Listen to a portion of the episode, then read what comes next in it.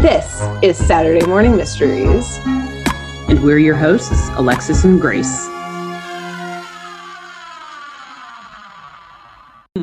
Good morning and welcome to another spooky Halloween episode of Saturday Morning Mysteries, where we are your hosts. I'm Mhm. Grace, And I'm Alexis. and we are still celebrating Halloween via true crime cartoon retellings, remixings, reimaginings, blah, blah, blah, blah, et cetera, et cetera. And um, today, to bring us in to the final throes of Halloween, we have Alexis. I'll just pass to you. Take it away. I have no idea what to expect. Grabbing it. Yes. Um, I almost, I almost, yeah, I was gonna say I don't really know what to expect either because I'm okay. I'm very, very excited for today's episode. And when I get excited about things, sometimes my mind works like 10 times faster than my mouth can keep up with. So Uh-huh. we'll see how this goes because today uh, we're just going to have so much fun with today's Okay. episode. Like you said, are. we're we're culminating our celebration of the month of October. Uh, if my math is correct, a couple of days after the airing of this episode today, we will be celebrating Halloween. Halloween. So, naturally, we're going to do something very fun today. We're going to kind of have what I want to call like a spooky section, Halloween section, perhaps, Okay. because today I'm going to be telling you about a Halloween episode of a classic cartoon that is directly inspired by the Halloween episode of an old time classic radio series. Okay. Yeah. Yeah, okay. Halloweenception. I get it now. Okay. Yeah. yeah. it's it's a Halloween. Okay. So I'm telling the tale of a Halloween story based on another Halloween story. Story. Okay. Okay. Yes. Interesting. So today's episode tells the tale of the time that a group of fourth graders sent their entire town into a panic and state of emergency when they convinced said town that aliens were attacking. Is that an episode of Twilight Zone? No, oh man, I wish I'd be breaking our rules. Uh, Well, like the original one that Oh, based oh. on, the radio No. show. No, but I could see how there was I- some inspiration for Twilight Zone and like The how, original how story Twilight sounds Zone could familiar. Yes, just Okay, just you wait. I'm so, So what show? before- we're not going to talk about the radio series just yet, but I will do a deep little dive into that. But first, yeah, what show, what cartoon, what classic animated show is this from? It is from none other than the Nickelodeon animated classic Hey Arnold. Stop.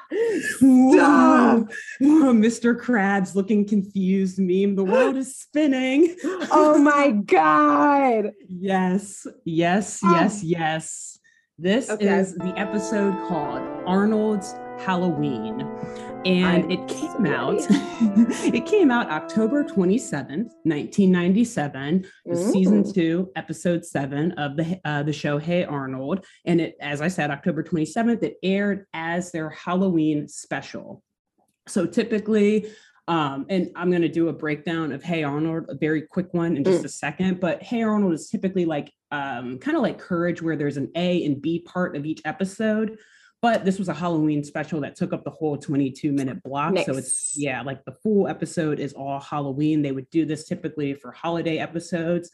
So, very quickly, since we haven't talked about Hey Arnold on this Mm. podcast, and honestly, it's not really a show that would fit into our typical podcast format because it doesn't really involve crime that often or often Mhm. enough for us to really talk about it in true crime fashion.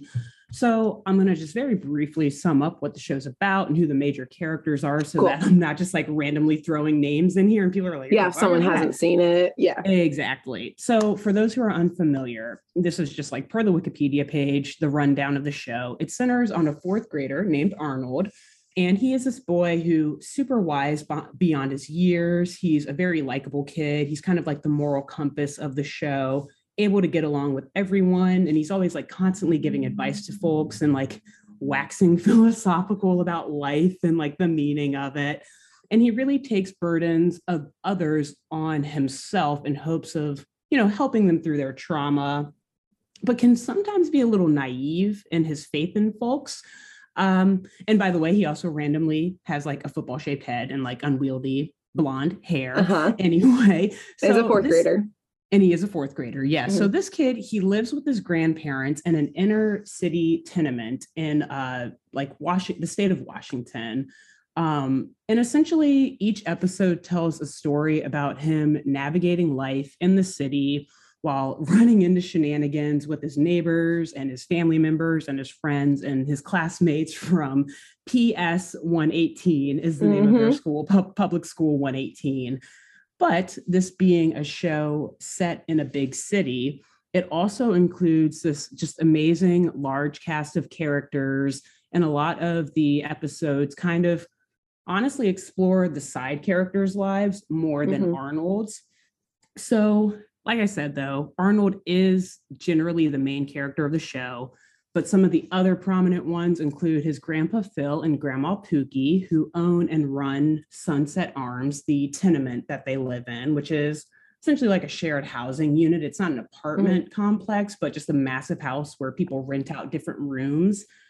Can I Um, real quick go for it? also just note that in in the housing, Arnold had my dream bedroom as a child.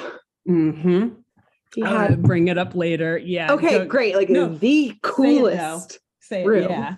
Yeah. It's like the attic, like with a skylight. It's just huge. It was just, I don't know how to describe it except like that is what I wanted as my room growing up. the dream room. Yeah, because Yep. it, like you said, the attic. So he had like the drop down staircase that he had to pull Mhm. down to get up there. So totally private, amazing decoration, just like all these cool like radios and like vinyl players and just cool electronics that he always had and like a sofa that came out of the wall Uh-huh. and like folded back in and dope room. I'm going to talk about it a little bit more later. But Okay, yeah, cool. that, thank you for saying that because so true. I think every kid at one point who watched Hey Arnold wanted Arnold's bedroom. I still want Uh, it. Yeah. I still, yeah, I still do. Like, Can I, can I install In your apartment?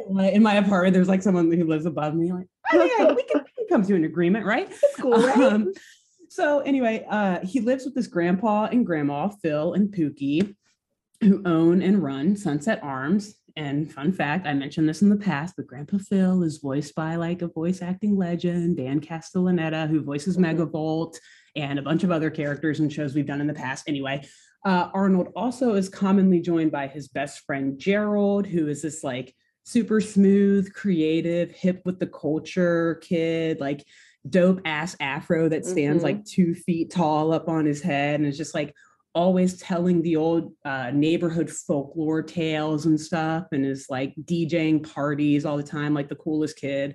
And then often he's always joined by uh, his frenemy, we'll just we'll describe her as Helga and she- football head. Yeah, she's this like blonde pigtail wearing very bossy girl in school and is pretty much like considered a bully.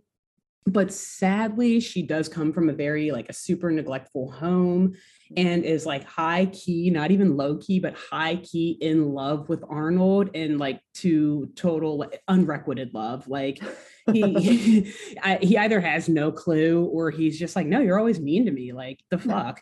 That's Um, not get get in love with they- you. Uh. they do eventually. Anyway, whatever, yeah, but not yet, that's, a not whole, yet. that's that's a whole other thing. So anyway, Yep. Um, and last but not least, we also commonly see a number of residents who live at Sunset Arms, um, like Mr. Hyunh and Ernie, and just so many neighbors and residents there, as long as, as well as classmates of Arnold and Gerald and Helga's. So the show originally aired on Nickelodeon from 1996 to 2004, had like five seasons, more than 100 episodes, and two feature film movies. So it was very, very popular.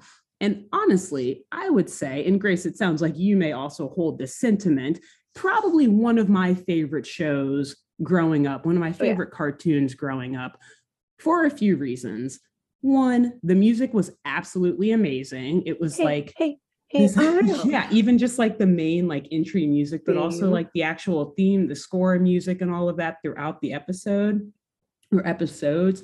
It's like this blend of jazz and blues and new jack swing that is just very like the the quintessential 90s music and like kind of like urban like street music it was just so Mhm. cool um there was this amazing fictional world i love of all these dynamic and diverse ca- you know characters who i kind of like alluded to before because this is the big city kind of like a hybrid of portland and like seattle and Mhm. chicago and brooklyn maybe like all put together.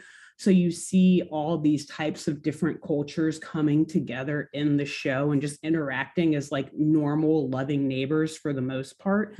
And all of these characters have very grounded stories and character relationships that really give and gave i guess kids like something that in my opinion was equally positive and humorous hmm. to watch. So it wasn't like it wasn't like SpongeBob where it's really just like slapstick and kind of like bizarre comedy. It was like actual like really human stories of things that kids could relate to. Like one of the most memorable ones for me is when a kid named Harold is of he's trying to avoid his bar mitzvah because he's Yep. not ready to be considered an adult yet. And Uh-huh. it's actually a really touching story about how Arnold gets him to come around and to learn like no dude, you can do this, you're mature, you can be a man now, all this.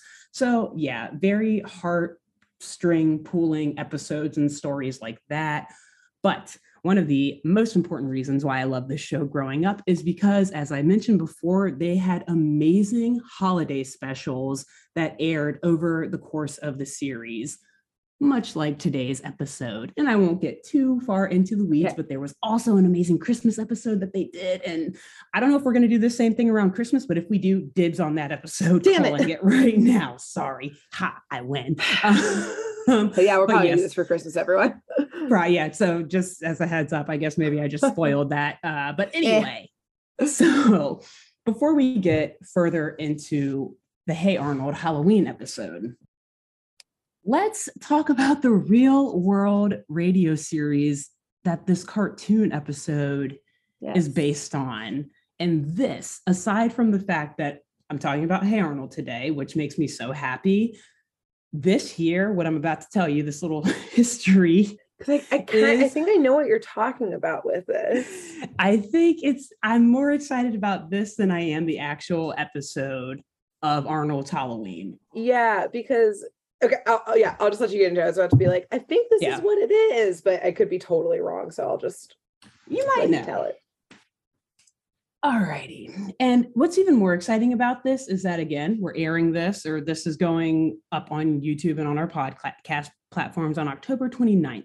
Mhm. And the event I'm going to tell you about happened coincidentally on October 30th, Oh, the radio show happened.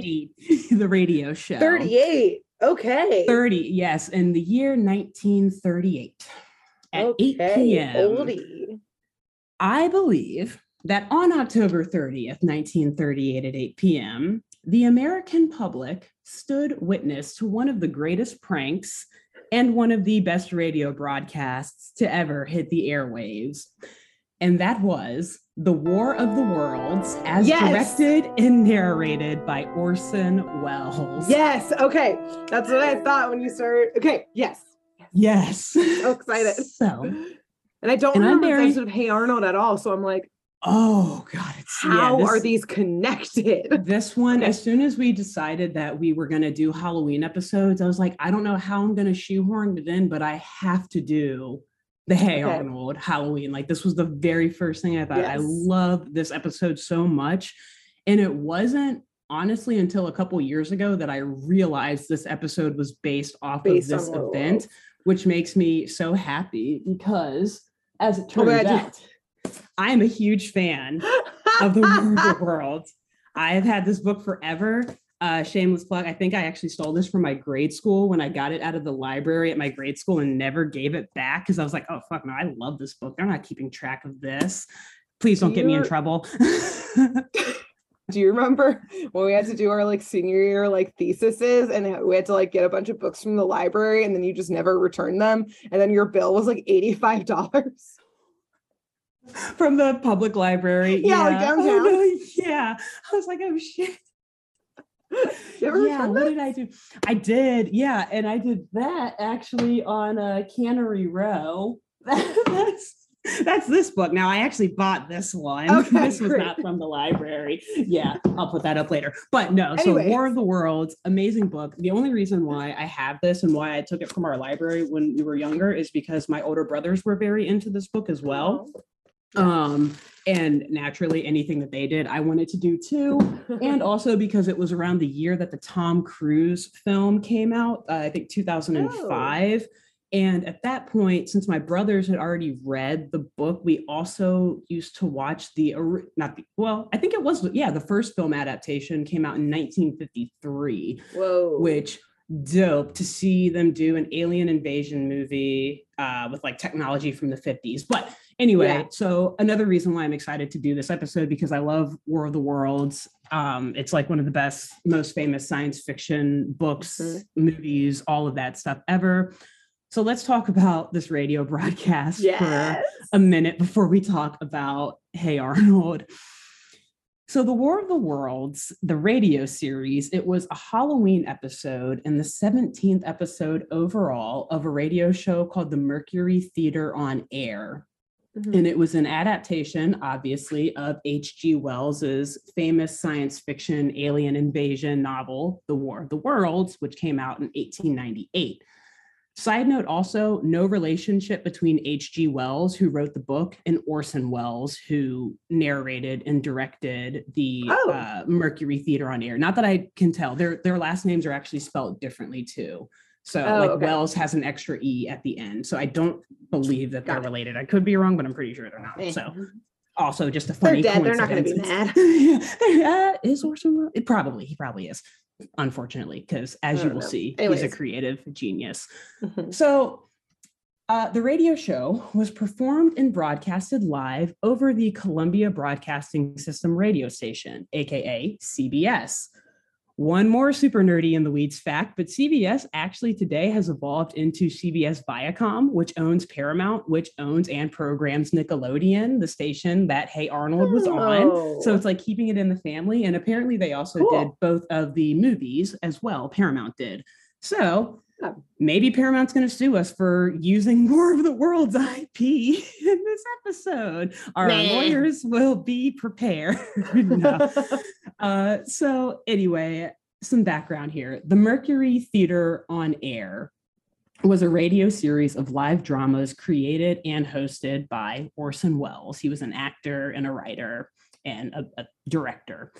And the program aired retellings of a lot of famous works of fictional literature. So they did like Dracula, they did Treasure Island, A Tale of Two Cities, The Count of Monte Cristo, Jane Eyre, hilariously in line with our Timmy jokes over the past couple of weeks, Oliver Twist.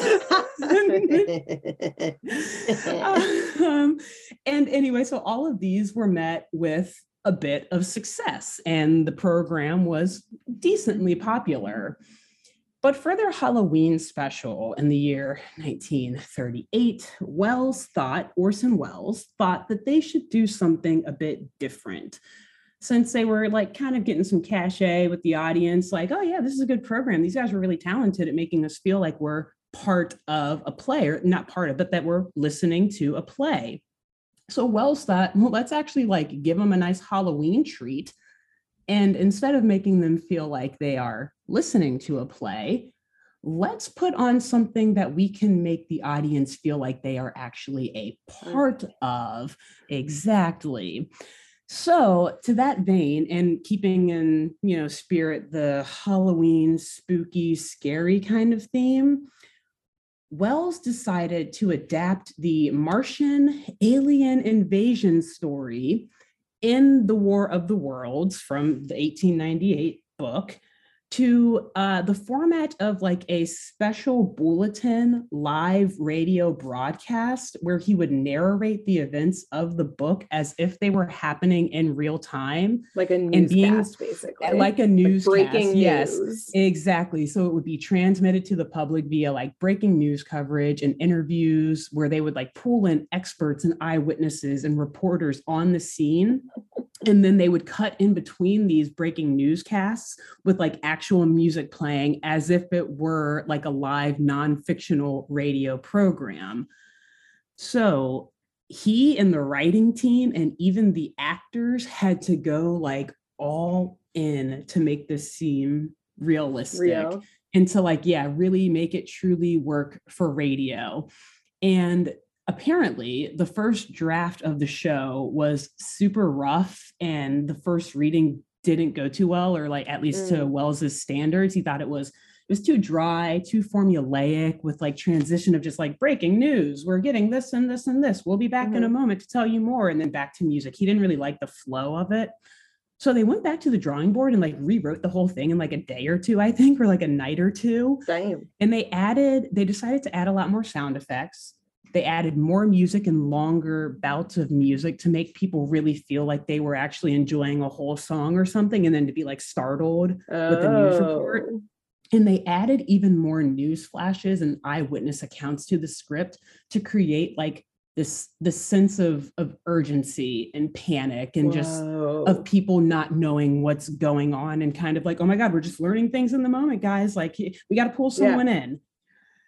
And so, in addition, the writers actually added in real names of places and towns and like institutions, like scientific institutions, wherever Oh. possible to make the story seem real. Like to the point where I think one of the last drafts of it, I, I read this, um, I think it was on the Wikipedia page the execs read through it and they were still like, uh, yeah, we're going to need to cross off like a good like 30 of these because these may be good too. actionable. You can't use Princeton University and McGill University in the script. So like they would change things like that to like Middletown University or whatever, but like Yeah. there were still other actual institutions and towns named. So for example, the book War of the Worlds takes place in 19th century England but in the radio broadcast they're like no let's make it modern day for that time. So 20th century new jersey. So they ended up setting Mm. this in uh, an unincorporated area a real town that still exists today called grover's mill in west windsor new jersey. Yeah so they were like oh let's make this super real. We're not going to make it like across the pond or like some fictional made up place like we really want people to think that this is happening. I didn't happening realize that it went like that in depth because I only knew about like kind of like the breaking news esque like Mhm. nature of this, but I didn't realize that they like tied it all into real life things. I thought people just got like duped by like breaking news sounding things, but they went Mhm. hard into this. and grace they went even harder i'm still just getting started Oh no. What's even more impressive, and this to me was like one of the most jarring parts reading this in a good way, like that made me Mhm. almost like bow down to the creative team when I read that this went into it. To make the dialogue and the pacing just a touch more like perfect, Welles actually called upon the actors to provide tips on what they might say in certain situations or how to best read certain lines to make it seem as if like these were real interviews happening in the moment of the broadcast. Oh, so it's like So, in their own voice. in their own the voice, kind of thing. Exactly. So not being written by some like producer director, but actually like people who are Oh. going to have to read these lines and stuff to the point where um Grace, one cast member who was playing a reporter took it upon himself, or may- maybe he was assigned to do this, but in his prep work, perhaps his method acting, preparing for this, he went and researched and studied recorded tapes of the live reporting of the Hindenburg disaster, Oh which happened God. only one year before in New Jersey. So this What? event that was yes. So he went and uh, the the the live report was done by this guy named Herbert Morrison. And I went and li- I had to listen to it when I was researching for this, or like at least Uh-huh. a snippet of it. The guy sounds absolutely terrified because I mean, you look back on it at the time and you're like, oh, giant, like he- helium, whatever balloon, whatever it was. he's terrified. a, a lot of people, a lot of people died, but like when you compare it to stuff that happened today, it's like, whoa, I mean, she, oh guy, calm, calm down, guy, calm down. But like when you listen to it, the guy was in such like trauma and fear and all that watching this. And so the guy playing the reporter in the War of the Worlds radio series decided too. to study that, yeah, so that he could Whoa. evoke that same sense of like terror and and fear and just like an uncertainty of like, oh my God, how many people have died? How many more people will die? Oh you know? my god. Um, so it was amazing, but let me tell you, unfortunately, this creative determination on behalf of the cast and crew may have gone a bit too far because when folks tuned in that night,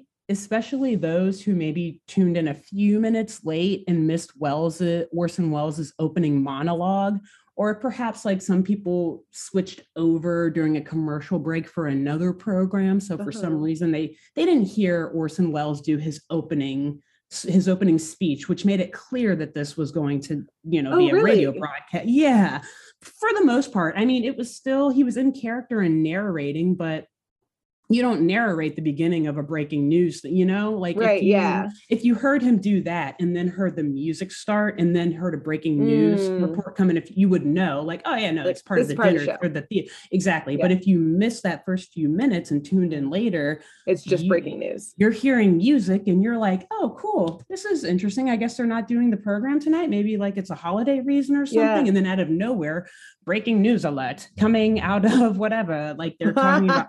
I don't want to give too much away about the book, but it came out literally hundreds of years ago, so it's not really a spoiler. But like Yeah. it starts with um, with um, people at an observatory noticing uh, explosions on Mars, and that's how like that's the first sign that there may be an alien attack or something. Mm. Like at first they don't put it together, but that's the first breaking news report that you get on the radio, right? Yeah. So people are just like, "Oh, whoa, explosions on Mars, that's weird." And then the music comes back on, and then another breaking news report, like we're getting Uh. we're getting reports of a crash of an act of an uh, whatever in or a spherical object in Windsor, New Jersey, or you know, old timey I voice. love your radio voice. That's great, by the way. Yeah, thank you. Maybe I should uh, quit my day job. I have a I have a face for radio, as they tell me, or a voice for radio.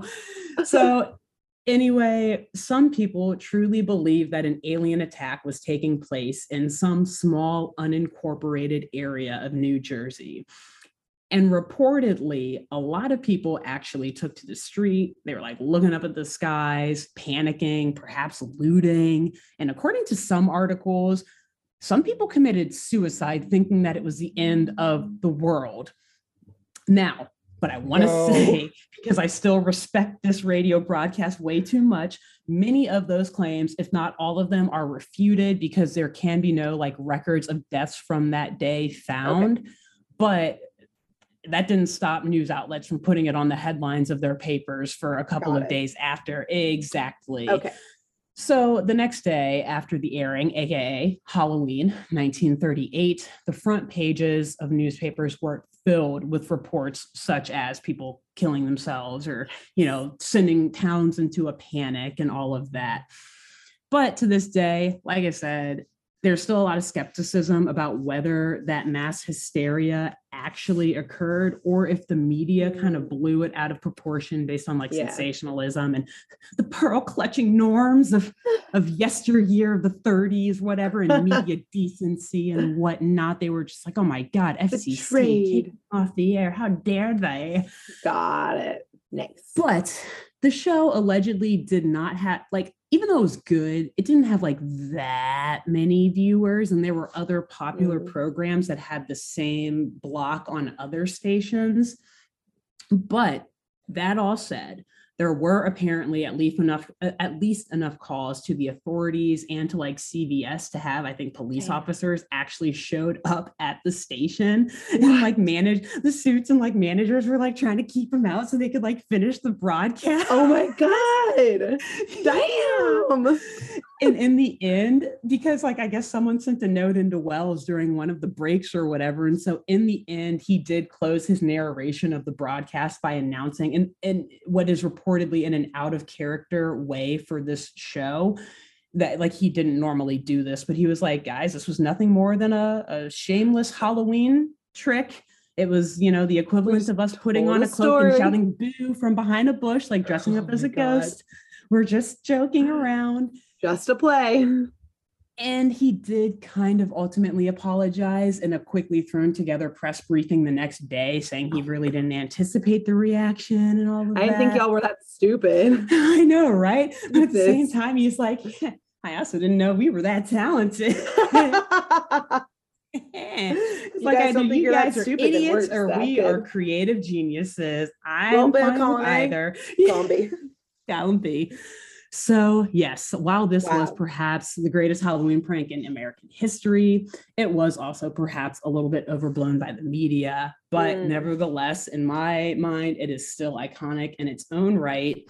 And I did actually take it upon myself to go and listen to this broadcast. It's a little less than an hour long, totally worth it. I think that it's like, and I'm not just saying this because I really like the book and like the movies and Hey Arnold and like because I'm trying to overhype this episode. Like it truly actually is. It's it's super worth listening to for anyone who's into if you're just into like drama and like theater or science fiction or whatever, like it is actually a very, very good radio broadcast. The way they Cool. did it is super good. It's very creative, well done. The acting and the writing is so, so good. I know I kind of talked about it before how they had the actors really trying to be original and Mhm. Natural yeah. Yeah. and just the way that they pull people into interviews like i i can see how people would fall for it Mm. if they missed the first few episodes and then if they were like too busy running like chickens with their heads cut off to hear the end of it where he's like just kidding this this was a joke Chill.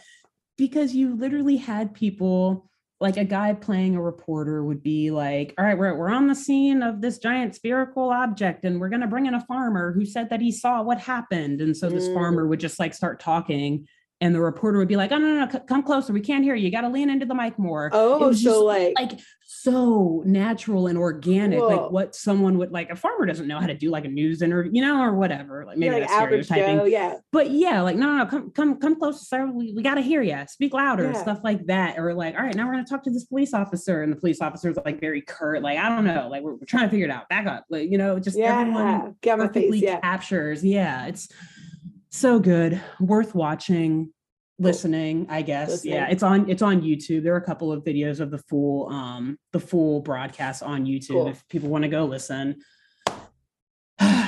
And I suggest you listen because it clearly has a very large part in our pop culture Yeah. because it of Hey inspired it inspired this episode of Hey Arnold. Yep. So now that we know what went that went what went down back in the day for real skis, let's talk about how the suits at Nickelodeon and Viacom let some animators retell this tale in cartoon form With fourth graders. with fourth graders. So Arnold and Gerald, the besties, they're watching a show about aliens with some of the other tenements and uh, or some of the other tenement residents and Grandpa Phil at Sunset Arms. And the show is called UFO Tonight, and it's hosted by this guy named Douglas Kane, who uh, is an investigative reporter and UFO chaser. And funny enough, he actually sounds exactly like Orson Welles uh, Ah, as he was narrating. And in fact, uh, I don't think it's voiced by him. How funny would that be? It may be. I'm not sure if Orson Welles was still alive, but it's like he amazing. sounds just like him, which is Okay. hilarious. And their first nod to like, hey, you guys We're see what we're this. basing exactly. Yeah. So Douglas Kane, he's on camera. He's like waxing philosophic about the size of the universe and how there's this vastness to it and so many things to explore and whatnot. And Grandpa Phil, he interjects and turns off the TV because naturally it's Halloween time and they've got to get to planning their annual Halloween party. nice. So Arnold asks Grandpa if he and Gerald can help plan the party this year, but Grandpa Phil quickly rejects, claiming hilariously that Halloween is a serious business and it's not for kids. but it's Like grandpa. it's like, wait a minute, but the whole trick or treating thing. It is kids. but in seriousness, Grandpa's implying that the party's going to be too scary. He wants to pull some terrifying pranks on Mm, people. Like an And adult party. so, exactly. And so the kids need to just run off and do their little cute kitty things. So, Gerald and Arnold, again, like I mentioned before, wise beyond their years, they're annoyed with grandpa's reasoning and like also the fact that like two minutes into the party planning committee and the whole all the residents are like already bickering over who gets to wear what costume. Oh so my they're gosh. Like they're not even mature enough to do this. How dare they this. criticize us. Yeah. So gerald kind of like asks arnold as they're walking away like so i guess we're just going to do our normal halloween thing this year after all? And arnold's like you know what? No. We're going to prove that we're old enough to engage in the halloween festivities Oh, and no. shenanigans this year we're going to pull a prank on grandpa and the other residents Oh, no. and we're going to make it have to do with aliens. nice So initially, you know, they've got this little mischievous look in their eyes. But boy, oh boy, oh boy, Grace, little did they know that this prank is about to get really out of hand. again but Based much like really- the historical moment exactly. okay So the next day, a group of students from PS 118 is gathered in a vacant lot in the neighborhood, buzzing about the upcoming holiday, talking about what costumes they all want to wear, the trick or treating, all the fun they're going to have. And as it turns out, Helga, she actually saw her father and some of his friends watching UFO Tonight, that show with Douglas Mm. Kane, the night before as well. And she overheard him discussing the time that he actually encountered aliens and how terrified he was when he saw them, but also how much his Mm. friends didn't believe his story. So, picking up on this, she's telling the group of kids from PS 118 in the vacant lot that Mhm. they all need to nix their old costume ideas and agree to all dress up as matching big headed gray aliens so that they can really scare the living frights or lights, whatever. Yeah, lights. Daylights. out- Yeah. daylights, thank you. Out of all of the adults, adults. in their neighborhood. Mm. So at first, the group is like, no, we already had all of our other plans and stuff. But as I mentioned before, Helga is very bossy and she is a bully in her own right. So the group reluctantly gives in. And coincidentally, although Arnold and Gerald are also in the vacant lot, they're like kind of doing their own thing and they aren't really in on the costume idea since they know that they Oh. already have their own prank going thing. on. Yeah, but Arnold is like, he takes this opportunity though, realizing that it could help with their prank because they already know it's going to be alien involved. And Uh-huh. he actually tells the whole group, like, hey, yeah, but if you guys dress up as aliens, you guys are more than welcome to come to our party. We just won't be dressed up with you. But he doesn't really Okay. explain much more. And so the kids are all super excited, like, cool, like, okay, we'll invite. definitely be aliens now. Yeah, this is like the hottest party in town, the Sunset Arms Halloween bash. Oh my like God dope Cool. dope let's do it so um at that point essentially the entire fourth grade class at ps 118 is in one way or another in on this prank Mm. and they're dividing and conquering on their plan to dish out the fright on halloween night yes i wrote that in. Oh, the precious, except it's all gonna go horribly wrong. horribly wrong Or horribly, like terribly horribly wrong. way too well. It's confusing. Little column A, little column B. I Great. mean, yes and yes. I guess both things can exist. so, yes. Okay. I, I guess, yeah, by definition, the better a prank goes, the worse off the prank goes. Yeah. right? So, yeah. Exactly. Okay. It's complicated. So, Halloween night is off with a bang at Sunset Arms. The party inside is popping. Kids are constantly ringing the door for their tricks or treats. And Arnold and Gerald, at a certain point, when you know the crowd is a little distracted, they decide it's a good time to sneak away and get the prank started. And also because, just like the radio broadcast, they had a firm 8 p.m. start time for the prank to start.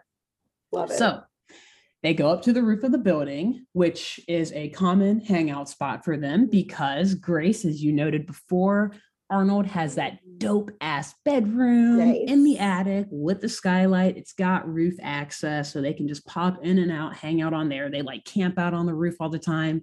Again, this was like the dream house growing up, watching Yep. the show as a kid.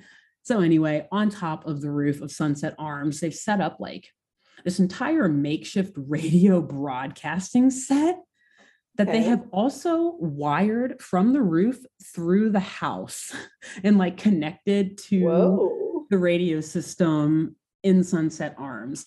Which Okay, I know impressive. you're, yes, it is impressive, but also not quite an oddity for Gerald and Harold. As I noted before, or Gerald and Harold, Gerald and Arnold. Arnold. Harold is another character in the show. Sorry. Uh, I noted before, but Gerald is super creative and hip, and Arnold has this like really good sense of tech. Yeah. so they both like weirdly do know. Yeah, like they're always tinkering with different things, and like they are constantly like DJing stuff and playing like instruments and like hosting, entertaining people. They they just like Mhm. this isn't their first rodeo. If you watch Yeah. other show, episodes of the show, like it kind of makes sense that they can do this, even though it doesn't Yeah. really make sense that they can do this. anyway, so Arnold, he's working the ones and twos and the sound effects, and Gerald, with his you know suave voice, serves as as the the broadcaster, Mhm, the, nar- Amazing. the narrator.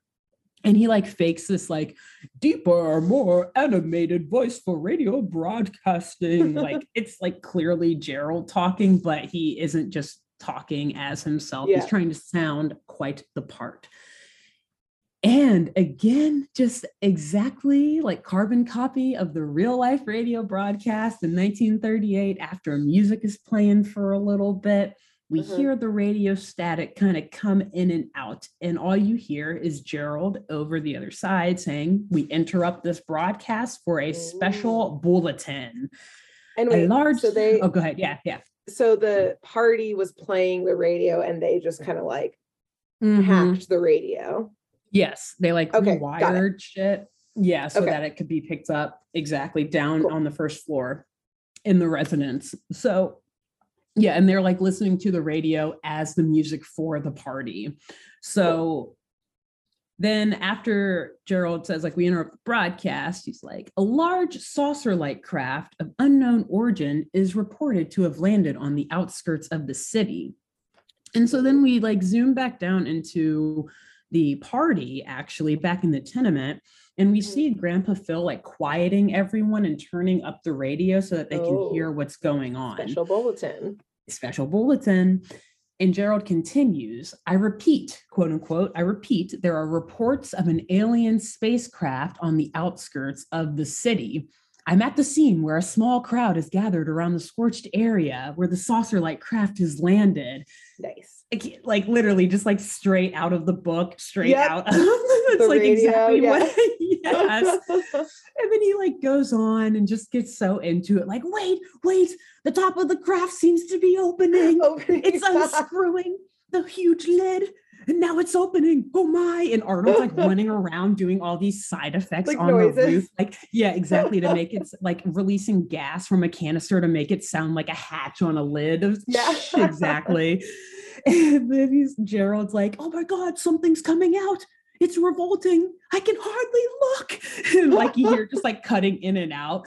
And so like zooms back down to the tenement. And everyone in the party at this point is dead silent, looking around like, is this a Um, joke or is this real? right. Like and what's every happening? yeah and elsewhere in the town we then see a young man named smitty aka smitty smitty come on smitty aka an underpaid cameraman for douglas kane the host of ufo tonight He's out patrolling the streets looking for any signs of a UFO or supernatural activity for Douglas's next Uh-oh. broadcast of UFO Tonight. Uh, And he's like switching through radio stations while driving through the city, wondering how he's going to find aliens on Halloween night. Douglas is like very demanding and says he can't get off of his shift until he gets footage of something. like, uh-oh. That sounds like slavery, but whatever. where's the um IATSE? IATSE? the unit? Boom. Honestly, the number of times we have mentioned IATSE in this podcast is like getting ridiculous. Why are why are ca- cameramen and crew members always So being exploited in these in these cartoons? Anyway, so poor Smitty, this young underpaid cameraman working, being forced to work at like 10 p.m., 8, whatever, 9 p.m. on Halloween night. He is scrolling through the radio stations and somehow he comes across Gerald and Arnold's like hacked broadcast. Look, God. I don't, they must have had, they must have got like created some sort of satellite dish or something too, because Yeah, yeah, like, apparently it, it wasn't eh, only linked into, enough. yeah. And actually he was, we find out in just a second. Smitty was right Mm, down okay. the road from uh, Sunset Arms as he was patrolling. And he here he he tunes into the broadcast just as Gerald is saying seven quote unquote seven or eight aliens have climbed out of the spacecraft. Oh, I see their leader. They're pro- they're proceeding to the east side. I believe they're heading down Vine Street. Oh my god. Happens to be Arnold Street, and like Smitty looks out of his window and he's like, "Oh shit, I'm on Vine Street too." Oh no. So eh, you see, Gerald and Arnold, they timed this perfectly because, like I said, they were coordinating with the rest of the kids at PS 118. And they knew they were like, all right, we're they didn't again, they didn't tell the kids about the radio broadcast. They just told them to show up at Sunset Arms for the party in the full group, in full costume Oh my at God. 8 p.m. Oh my god. Oh. Once they saw them like a few blocks away from the roof, you know, Gerald and Arnold, they're Oh, like, yeah. keep an eye. They're like, okay, cool. They're a few blocks away. Let's get started. So that right as Gerald got to that point of the broadcast, They'd be on Vine Street. they'd be on Vine Street and there is a my knock at the door at Sunset Arms. And before Grandpa goes to answer the door, we see him trying to calm everyone down inside because at this point they're like, dude, we're on Vine Street. This guy on the radio said this isn't a joke anymore. Why would they be this specific? Yeah. Seven or eight aliens, we got to go. So Grandpa's trying to calm everyone down. But then, as I said, there's a knock on the door. God. He opens it and it's all the kids. It's like Helga and all the other kids and like these big gray, like what big headed gray with like red veins running through it and just like blue cloaks, like Mhm. trick or treat, like in the cutest, happiest children's sound ever or like voice ever. And Grandpa Phil just like screams in their face, like it's the aliens, like freaks and so then literally everyone in the party just like stampedes out of there. Catters. Um, one of the residents, Ernie, he is a construction worker. Yeah. He grabs, I'm pretty sure, an axe and chases after the After the children alien. children.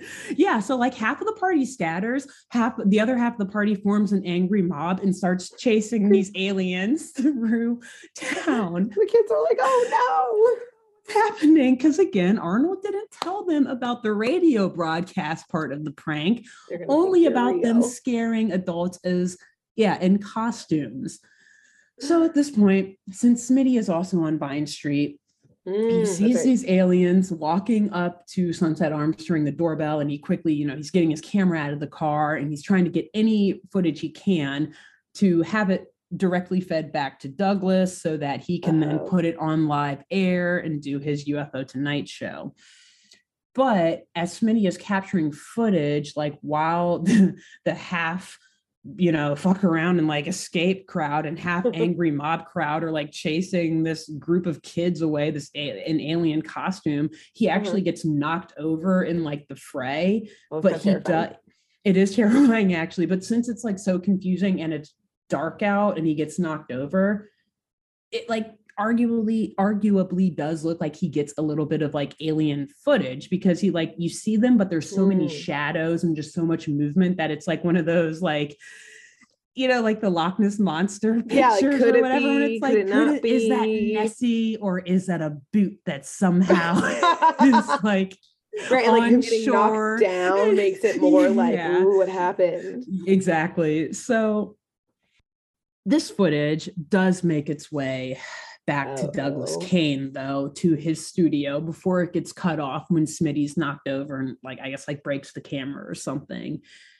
And in a moment of over sensationalized journalism, something we have talked about on this podcast before, mm. Douglas Kane immediately, with just like this like two second snippet of very no. questionable and sus footage takes to the airwaves, cutting As off like in this as fact, cuts off whatever other like programming was on. You, you get like the we interrupt this broadcast and like Oh, the yeah, emergency sign or whatever. Yeah. And he immediately is just like, aliens have indeed landed among us. Like he just jumps right into it. Like aliens are here. they will take no prisoners. And their ultimate goal clearly is to enslave the human race. Douglas. Dude, you saw Douglas. two seconds Dougie. of footage. And he's Calm like. I have he's like, I have no other choice but to investigate and try to stop them myself. We will be on, on the scene. We're taking our cruise now. Oh my God. Hero complex, Douglas. And somehow, I guess because, you know, Gerald and Arnold, they're very creative. They were able to get this actually through satellite connection on the radios. Somehow, Douglas is able to connect their fake radio transmission onto the mm. live TV broadcast. So he's like in real time responding to this radio broadcast. And they don't know, right? and they don't know. They don't know because they're too busy doing it. And they're like on the roof, just joking around, whatever. Yeah. No one's watching TV. Half the kids are being chased by an angry mob, and the rest are on the roof. doing- So there's, yeah. And so while Douglas Kane is doing this broadcast, we then start to see people in their homes and like walking around the streets, like we're, you know, how old time like TVs and shop windows or whatever. Like everyone is just like drawn into watch. this. Like exactly. The whole city stops to watch what's going on, listening to this broadcast. And then at this point of the broadcast, Gerald's like, I see it. It's huge, like nothing I've ever seen. The mothership. I repeat, it's landed on Wells Ridge, which, haha, Wells Ridge. Call back to H- Ah, wait, H.G. Ann Orson. Nice, nice. And so he's like describing it like it's huge with rings of light around it. The mothership, it's going to attack us. And this is where the prank gets even more advanced, you guys. Arnold and Gerald coordinated with yet another classmate at PS 118 who camped out at the local water tower Oh at Wells God. Ridge and attached Christmas lights to it. Which So that- classmate was this? Stinky.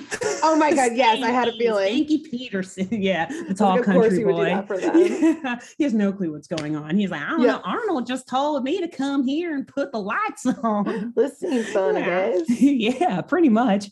Because uh right as Gerald gets to that part of the broadcast, like, turns it. Arnold like radios over to Stinky, like, Stinky, hit the lights now. And because remember, so Gerald's saying the mothership is at Wells Ridge. So everyone like leaves their houses and starts to look over in that direction of the water tower. And at that exact moment, the lights all turn on on the water tower. But unfortunately, so this somehow though accidentally causes like it like short circuits the energy grid in their town and shuts Oh. off all the power in the city oh, to the point where the only thing lit up is the water tower now with Oh, the Christmas no. lights on it. So, since everything is so dark, I could see how from like downhill you just see like lights on the spear on the circuit exactly and people are like freaking out like oh shit this is it. And at that point the town erupts into chaos and panic grace panic and so Gerald and Arnold are still on the roof of Sunset Arms and they see the lights come on and they're like, cool, all right, I guess it worked. And they're Did like, it. well, I guess we should go back down and see if this works, see if we yeah, I was scared anyone. say, did they not notice like people taking to the streets? no, they're not yet. They're still on the Okay. roof. They're too busy. Like they're in character. Arnold's been Mm. like running around doing all these sound effects. They don't have time to look over anymore. Yeah. So they're like, all right, let's let's see if we scared people. Oh my god. And oh boy, oh boy, did they. Oh, This boy, is like- This is like the funniest shit ever, Grace. Um, when they go back downstairs, so yeah, they get off the roof, they go back down to the party. The house is like cleared out though. So We're like, what the fuck? where's the party? So they go outside to the backyard, which is like where their driveway is connected through, and it's like this fenced in backyard, whatever. And they go back there and they see Grandpa Phil just like in a couple of the residents, just like loading bags into Grandpa's car, like luggage. Oh my god. They're on the move. And we hear sirens going off everywhere in the city, like the like bomb sirens, like oh yeah. Yeah. Oh my god. and the massive spotlights are like seen Going like shining in the sky and like emergency lights and you literally hear like so okay their their backyard's fenced in so you can't see the stuff you just like see it in the you see the lights in the Uh-huh. sky and like the sirens and you just hear like people screaming and wailing on the streets breaking glass oh my god, windows, was like rioting. looting, rioting. You just hear calamity, and Gerald and Arnold are just like, "Grandpa, did you like our prank?" And Grandpa's like, "No, wait, what? What are you talking about? Where have you guys been? We need to get the fuck out of here. Aliens are attacking. Literally, the city has gone vigilante. City has fallen." Yeah. The city has fallen. And Arnold's like, it's all good, Grandpa. It was just us. We were pulling a prank on you guys to scare you. It looks like it definitely worked. And Grandpa's like, no, no, dude, seriously, look at the mothership over there. He like points over yonder. And hilariously, Arnold's like, Grandpa, that's the water tower. Stinky but Stinky's Christmas up lights there. on. also, Stinky's just up there like chewing on a toothpick, just like, literally. oh, I guess it worked. That's like literally what he's doing. He like is just like hanging out at the water tower still, and I'll get to that in just a second. Oh, okay, But yeah, um, and then at that point, Grandpa is like, "But but what about the aliens? All the aliens that came to the door?" And Arnold's like, "That was Helga and the other kids." And Grandpa just starts laughing, like, "Oh, holy shit! Good job, guys! That was amazing." Well, Like- the kitties, the city's in full chaos. There's no more authority. There's no more law. Um, good job. Great prank. And he goes on. People he's like, "Dude, murdered. I think. Cool. Possibly. But he's like, dude, so wait, how'd you guys get Douglas Kane in on it? And at this point, Arnold and Gerald are like, What? excuse me, Douglas Kane? They're like, oh no, he must have picked up our broadcast. Or like, wait, did he like talk about this on TV? And Grandpa Phil's like, uh, yeah, he like he's on air now. He's like going to the mothership to like live Oh, report this alien invasion. and, and Arnold's like, wait a minute. By the way, where are Helga and the rest of our classmates? Being murdered with an axe by At adults. that point, they just turn around or like they like open the fence and look out the fence at what's going on on the street, and you literally just see the whole crowd of them being chased by an angry mob like down the street. And Arnold is like, "Uh oh, I think we took this a little too far." right? So, okay. As the kids, still in alien costume, are being chased by this angry mob throughout the city, Helga's like, dude, guy, uh, we're, it's just us. It's the kids. We're the town's kids. You know Yeah, us. Like, come on. And they're like, yeah, sure. That's exactly what an alien would try to say.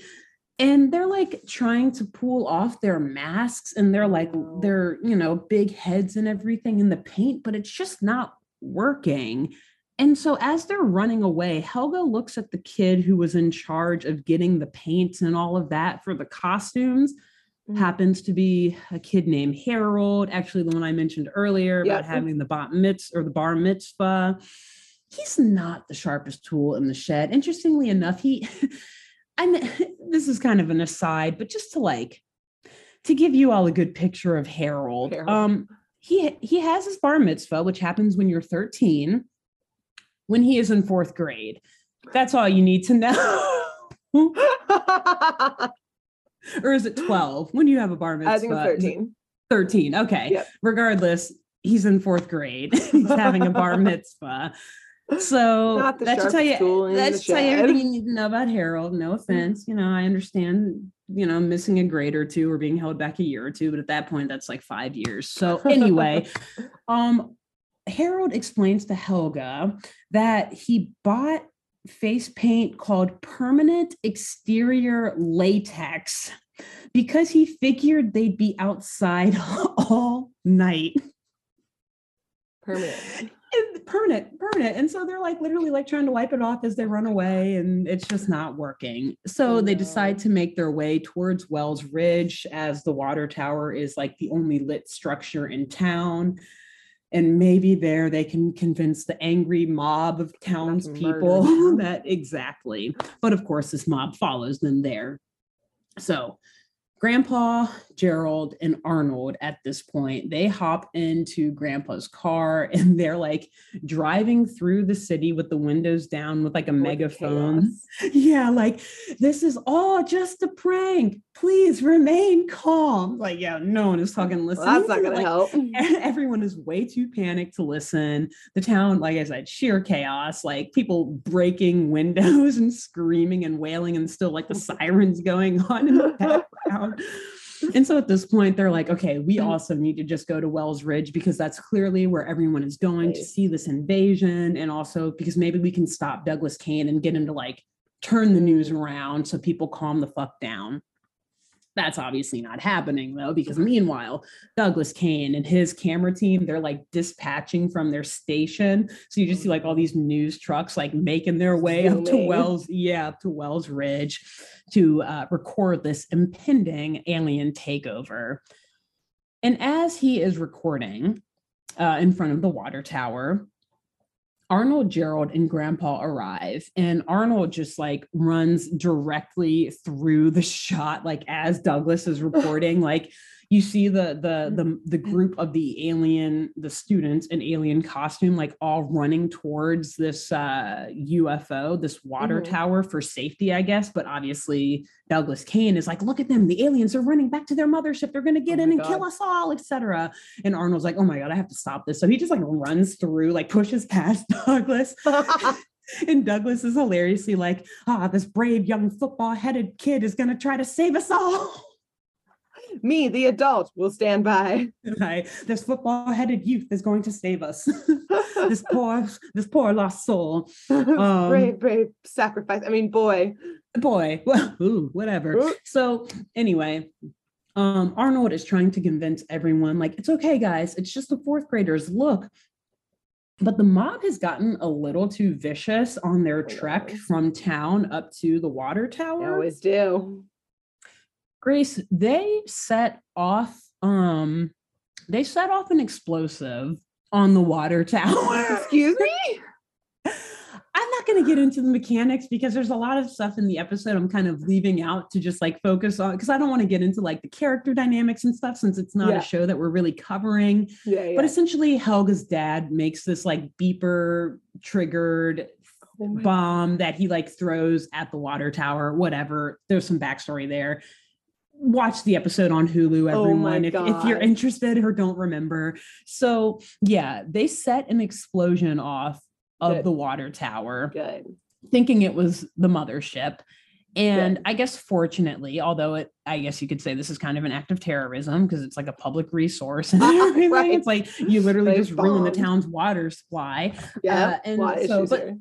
But thankfully, the wave of water from the tower like falls right on all the students. And thankfully, it's able to wash some of the paint off and like their big head, like little hat thingies Costume are able to like fall. Yeah, their costume things kind of fall off. And it's at this point pretty fucking obvious that these are actually just a bunch of fourth Sorry, I almost graders. bombed you, daughter. One of which exactly one of which is the daughter of the person, and he says that he's like, I almost killed my own daughter. Yeah, you almost did. you almost fucking did, dude.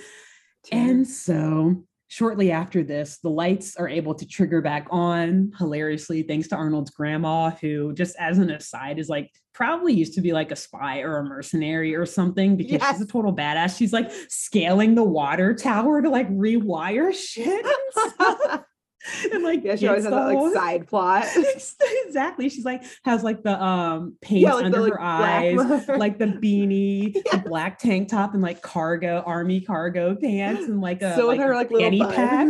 Yes, exactly. And she like always runs off. Like actually hilariously, I didn't include this in the script, but like at the point where uh Grandpa Phil and all them are like packing up the bags in the car to go, you just see him like, Pookie, come on, we gotta go. And she just like turns around and she's in that get up and she's like, Don't wait up. And then she just like runs she like runs off and then the next time we see her is like rewiring the electric grid Don't wait up. An icon. An icon. i love Pookie. anyway so uh yeah the lights come back on and mm-hmm. people are like okay those are obviously fourth graders and that is indeed the water tower. Oh shit how are we going to get our water back? Oh well we learned from our mistakes. And and sorry. And so they're all, you know, happy, you know, friendly neighbors again. You know, angry mob has turned into this nice community walk or essentially march back towards the city. And Douglas Kane is Pretty still awkward. narrating this event. It is a little awkward. Like, oh, we just tried to kill all your kids, but hey, hey let's piggyback ride home. More candy. Um, and so Douglas Kane is narrating this event. He's like, well, it is now clear that this ridiculous hoax has just been nothing more than a ruse or something, you know, something along Yeah. those lines. And essentially, like crowd is just like booing at him while he's like live reporting on Oh my god, this. he and, like, like, stoked the fire. exactly. They're like, you fucking Yeah. idiot. We knew you were a fraud. You didn't research into any of this at all. You this is all your killed their fault, children. Kind of sorry. Uh, And uh yeah, so they make their way back to town as happy neighbors yet again with grandpa again commending Arnold on a prank well done. The Wow. end. wow. And then like they come back and Pookie's just back enjoying the party, cleaning up after the party. No traces of what she did. Actually, hilariously, as they all leave, you see Pookie is again scaling the water tower, like putting more lights up, but like in the shape of a jack-o'-lantern, which is like super Oh, cute. And she like lights it, so there's like a big jack-o'-lantern on the Oh, water tower. She's she, she's still up to her shenanigans, her her no good, Good. deeds. Yeah. Uh, yeah, Wow. and, and that is the tale of Arnold's Halloween, the tale of the War of the Worlds radio broadcast from October fall 30th, of city. 1938. The fall of a city, both fictional and perhaps real life, at least in the case of uh, Windsor, New Jersey. yeah, exactly. Um, all of America Mill. on October 30th, 1938. yep, yep, It yep. So Wow. yes, so Great uh, job. That, thank you, thank you, and that's um that brings us to an end of our Halloween special, our That's Halloween arc. Me too. It was fun. I Can like it be like Halloween, all year? Yeah. Also, I like that multiple both of yours involved like mob hysteria. hysteria. Yes. I had that realization too. It's like, why am I talking about angry mobs so much? I, just, Yeah. I, I like that theme through it of like mass Yeah. hysteria, violent mob. But it in goes like so well with cases, Halloween. like all, all like Frankenstein, like witch trials, like just ridiculous. yeah mm. over sensationalized like people people being you know pearl clutchy and like Yeah. over sensationalized and just jumping to conclusions or like living in isolation and not And- having like a larger worldview to like And just yeah choosing violence. first and foremost Yes, they chose like, violence. like no mm. we won't try to like negotiate with the aliens we this is not some sort of you know alien diplomatic mission Nope. there is no obvious other obvious answer than that they are going to kill us all and enslave, Enslave us. us. When he said that dude oh my god watching the episode i laugh so hard every time he does that because it's like he sees two seconds of footage and he's like they're here to attack! They're gonna kill us! There's no way. it's like oh my god and also it literally is exactly like news today. So anyway um, Anyways, great work. Thank you. Thank you. We uh we hope you guys have enjoyed this uh little episode arc of ours. It's been really fun revisiting some classic halloween episodes of classic animated shows. Mhm. um there are many many more. So So who many. knows however long this podcast will go on. I anticipate us doing this again in the Some future though. Yeah more halloween to talk about. Um but yeah, I guess we're gonna like, are we going back to our regularly scheduled programming after this, or are we doing something fun next month? I too? think stay don't know. tuned for some fun stuff next Yeah. week. Some fun, Cool. fun surprises. Yeah, yeah. and we'll uh yeah, we'll let you guys know then when that Mhm. happens. But until then, until we drop the surprise of what we're doing throughout the month of November, Grace, who should the audience tell about this podcast? I think you should find your local UFO chaser and let them know about this podcast. Like, you know, who's out there watching the night sky, who's posting on some like Reddit threads, like Mhm. who's real deep into like the conspiracy of alien, like or like Mm. conspiracy theory style aliens. Not like don't tell like, you know, your local scientist who's actually researching the viability of like other life on planets, which is like, yeah, Yeah. okay, yeah, yeah, yeah. No, tell someone who's like who went to Area 51 a Mhm. couple years ago when everyone wanted to go storm it. Like find Mm. that. Oh my god, that was so funny. Let's talk And tell them forgot about this about podcast. that. Oh my gosh. Yeah, Yeah. yeah. Wow. Who else? Um, who else? Wow, that's cool. I could, man, I I love UFO stuff, so it's like I could actually think of some names of people to that end. You got like Dr. Steven Greer. He allegedly was a scientist working at Area 51 when all of that went down, and maybe you're his neighbor, let him know. If yeah, let them know. There's the YouTube page Secure Team 10 that does like a lot of UFO conspiracy researching and things like that. Tag them in a post. Yeah. Um, or the f- former frontman of Blink 182, Tom DeLonge, he has actually turned into a bit of a UFO investigator himself. oh. So, like, tweet at him or like Yeah. tag him on IG and tell him, hey, watch this episode of Saturday. Morning Mysteries. And remember that time that, hey, Arnold pawned off of a freaking radio broadcast that sent the country into mass UFO hysteria? Hysteria. yeah. nice. You have to tell like a famous UFO chaser Yeah. as well. Yeah. Yeah. Cool. And well, uh, um, that's it.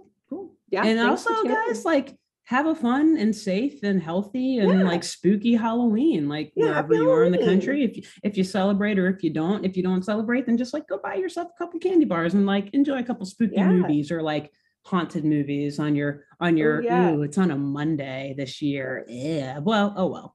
What Right, better time to eat candy and watch a movie movie? are you gonna watch? Oh wow! So I actually. watch? Um, so I don't really watch like a Halloween particular movie on Halloween, but I do this thing every October where every day I watch a different horror movie. So yes, it counts. I guess um if you if you like the scary type of horror stuff, I'll always recommend Nightmare on Elm Street, any of the Freddy Krueger movies. Nice. But if you want more of like uh oh a fun Halloween movie, then probably like what we do in the shadows Nice. uh, something like that, the Take Taika Waititi movie, or just like classic Hocus Pocus. I think that you, you can never go wrong with those. What yeah, about okay, you? so go watch those. Um, I go Or for that, yeah. the surprise, surprise animated things. ah, so nice. um, you know, a hot debate of is Night Before Christmas a Halloween movie or Christmas movie? Mm. I call it both, so I can watch Same. it twice a year. yep. So that maybe That's the we'll only watch correct answer in my Coco. opinion. Yeah, for Dia de los Mm. Muertos, Mm. uh, maybe Corpse Bride. So any animated childhood nice. movie is what we'll Nice. watch. So Lots of Tim Burton in Um, there. Like yeah, it. yep, always. Maybe some Sweeney Todd Ooh, yes. musical, also Tim Burton. Honestly, like any any Tim Burton movie for real. Yeah. Like is a good Halloween movie. Yep, Yeah. agreed. Well, yeah, have a good Halloween, everyone. We'll see y'all next week. Yeah. Bye. All right, bye. Thanks for tuning in to Saturday Morning Mysteries. If you enjoyed this episode, please share, rate, review, leave us a like, and drop a comment. We post episodes every Saturday and bonus tune tangents whenever we feel like it. So please subscribe so you don't miss the shenanigans. And if you want to follow us on YouTube, click the bell under the YouTube subscribe button to receive notifications when new videos are posted. And if you want to subscribe to the podcast, we have no idea what you're listening to us on. So just hit the big subscribe button on whatever app you're using. We, we believe in you. Give us a follow on Twitter and Instagram at SatmornMyst, all the abreves, and let us know if you have any episode or show requests by emailing SaturdayMorningMysteries at gmail.com. Thanks to Jenna Kendle for the logo design and to Avis Akekee for the music used during this week's episode. See y'all groovy kids next week on Saturday Morning Mysteries.